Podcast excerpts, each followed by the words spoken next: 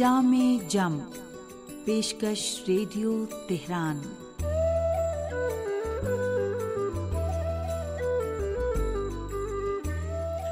عزیز سامعین، محمد و علیہ محمد پر درود و سلام کے ساتھ دینی و اخلاقی معلومات پر مشتمل پروگرام جامع جم لے کر حاضر ہیں۔ حسین اختر کا سلام قبول کیجیے۔ پیغمبر اسلام صلی اللہ علیہ وآلہ وسلم فرماتے ہیں، خدا رحمت کرے ان ماں باپ پر جنہوں نے اپنی اولاد کو ایسی تربیت دی کہ وہ ان کے ساتھ حسن سلوک کریں۔ سنتے رہیے جامع جم۔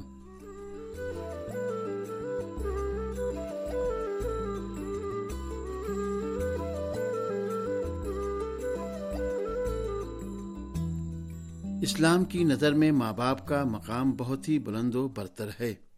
پروردگار عالم رسول اسلام صلی اللہ علیہ وآلہ وسلم اور ام معصومین علیہ السلام نے اس بارے میں بہت زیادہ تاکید فرمائی ہے اور اس سلسلے میں بہت سی آیات و روایات موجود ہیں۔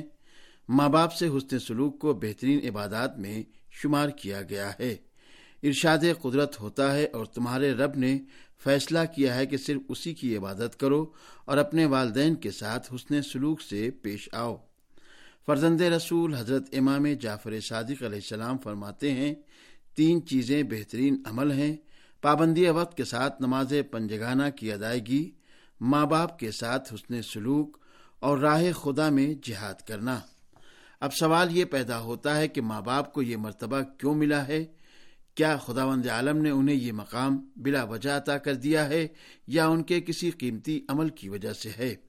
ماں باپ بچے کے لیے کون سا بڑا کام انجام دیتے ہیں کہ جس کے باعث وہ اس قدر مقام و خدمت کے لائق قرار پاتے ہیں؟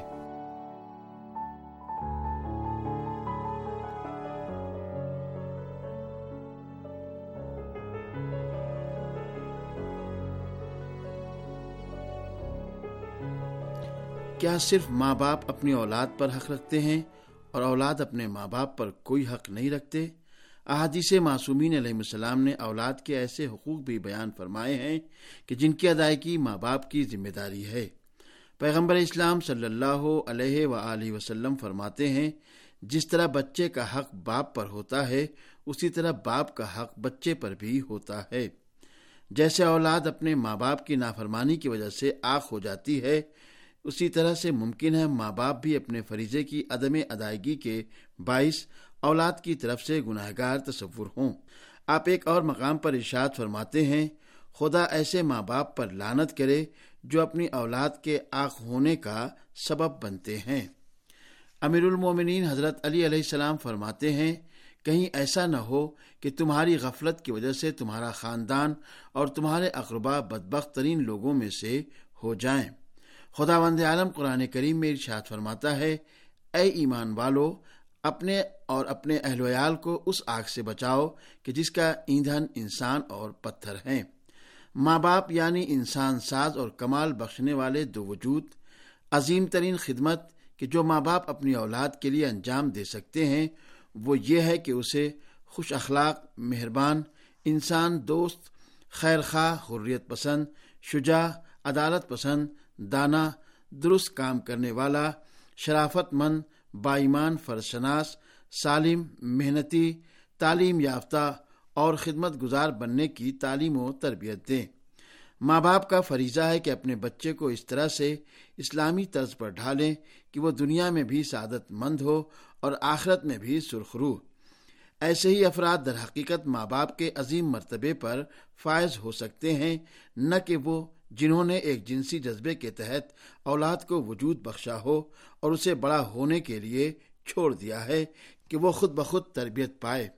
پیغمبر اسلام صلی اللہ علیہ وآلہ وسلم فرماتے ہیں، باپ جو اپنی اولاد کو بہترین چیز عطا کر سکتا ہے، وہ اچھا ادب اور نیک تربیت ہے۔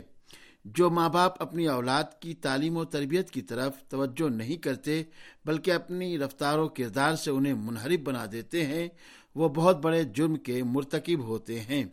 لہذا تعلیم و تربیت ہر ماں باپ کی عظیم ترین ذمہ داریوں میں سے ایک ہے۔ اس کے علاوہ ماں باپ معاشرے کے سامنے بھی جواب دہ ہوں گے، کیونکہ آج کے بچے ہی کل کے مرد اور عورت ہیں۔ مستقبل کا معاشرہ وہی تشکیل دیں گے بچے آج جو سیکھیں گے، کل اسی پر عمل کریں گے۔ اگر ان کی تربیت صحیح کی گئی، تو کل کا معاشرہ ایک کامل اور سال معاشرہ ہوگا۔ اور اگر آج کی نسل نے غلط پروگرام کے تحت اور نہ درست طور پر پرورش پائی، تو امکان قوی ہے کہ کل کا معاشرہ فاسد اور بدتر قرار پائے۔ اور سامعین، اب پیشے ایک سامع کا خط۔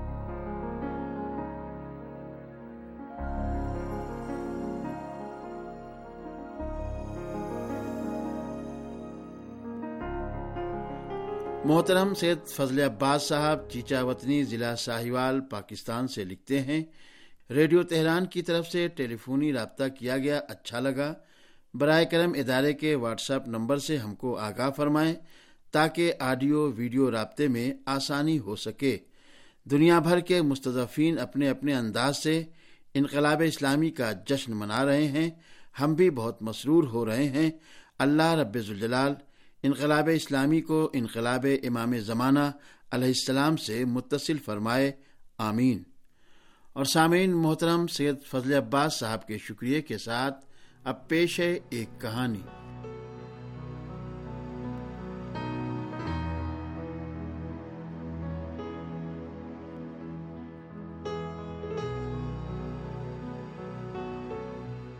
ایک دن امیر المومنین علیہ السلام نے مسجد میں داخل ہوتے وقت ایک شخص کے ہاتھ میں گھوڑے کی لگام دی اور فرمایا، میرے واپس آنے تک میرے گھوڑے کا خیال رکھنا۔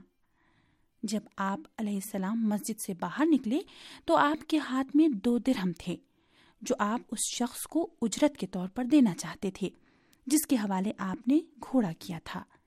لیکن آپ نے باہر نکل کر دیکھا تو اس شخص کا کہیں اتا پتا ہی نہیں تھا۔ اور گھوڑے کی لگام بھی غائب تھی۔ آپ نے غلام کو دو درہم دے کر فرمایا، جاؤ بازار سے میرے لیے لگام لے آؤ۔ غلام گیا تو آپ کے گھوڑے کی لگام ایک دکان پر لٹکی ہوئی تھی۔ غلام نے پوچھا، یہ لگام تمہیں کون دے کر گیا ہے؟ دکاندار نے کہا، ابھی چند لمحات قبل ایک نوجوان یہ لگام میرے پاس دو درہم میں بیچ کر گیا ہے۔ غلام نے دکاندار کو دو درہم دیے اور لگام واپس لے لی۔ جناب امیر المومنین نے فرمایا، وہ خود ہی بدبخت تھا۔ میرا تو ارادہ تھا کہ میں اسے دو درہم دوں گا، لیکن اس نے جلد بازی کر کے رزق حلال کو رزق حرام میں تبدیل کر لیا اور مقدر سے زیادہ اسے کچھ بھی نہیں ملا۔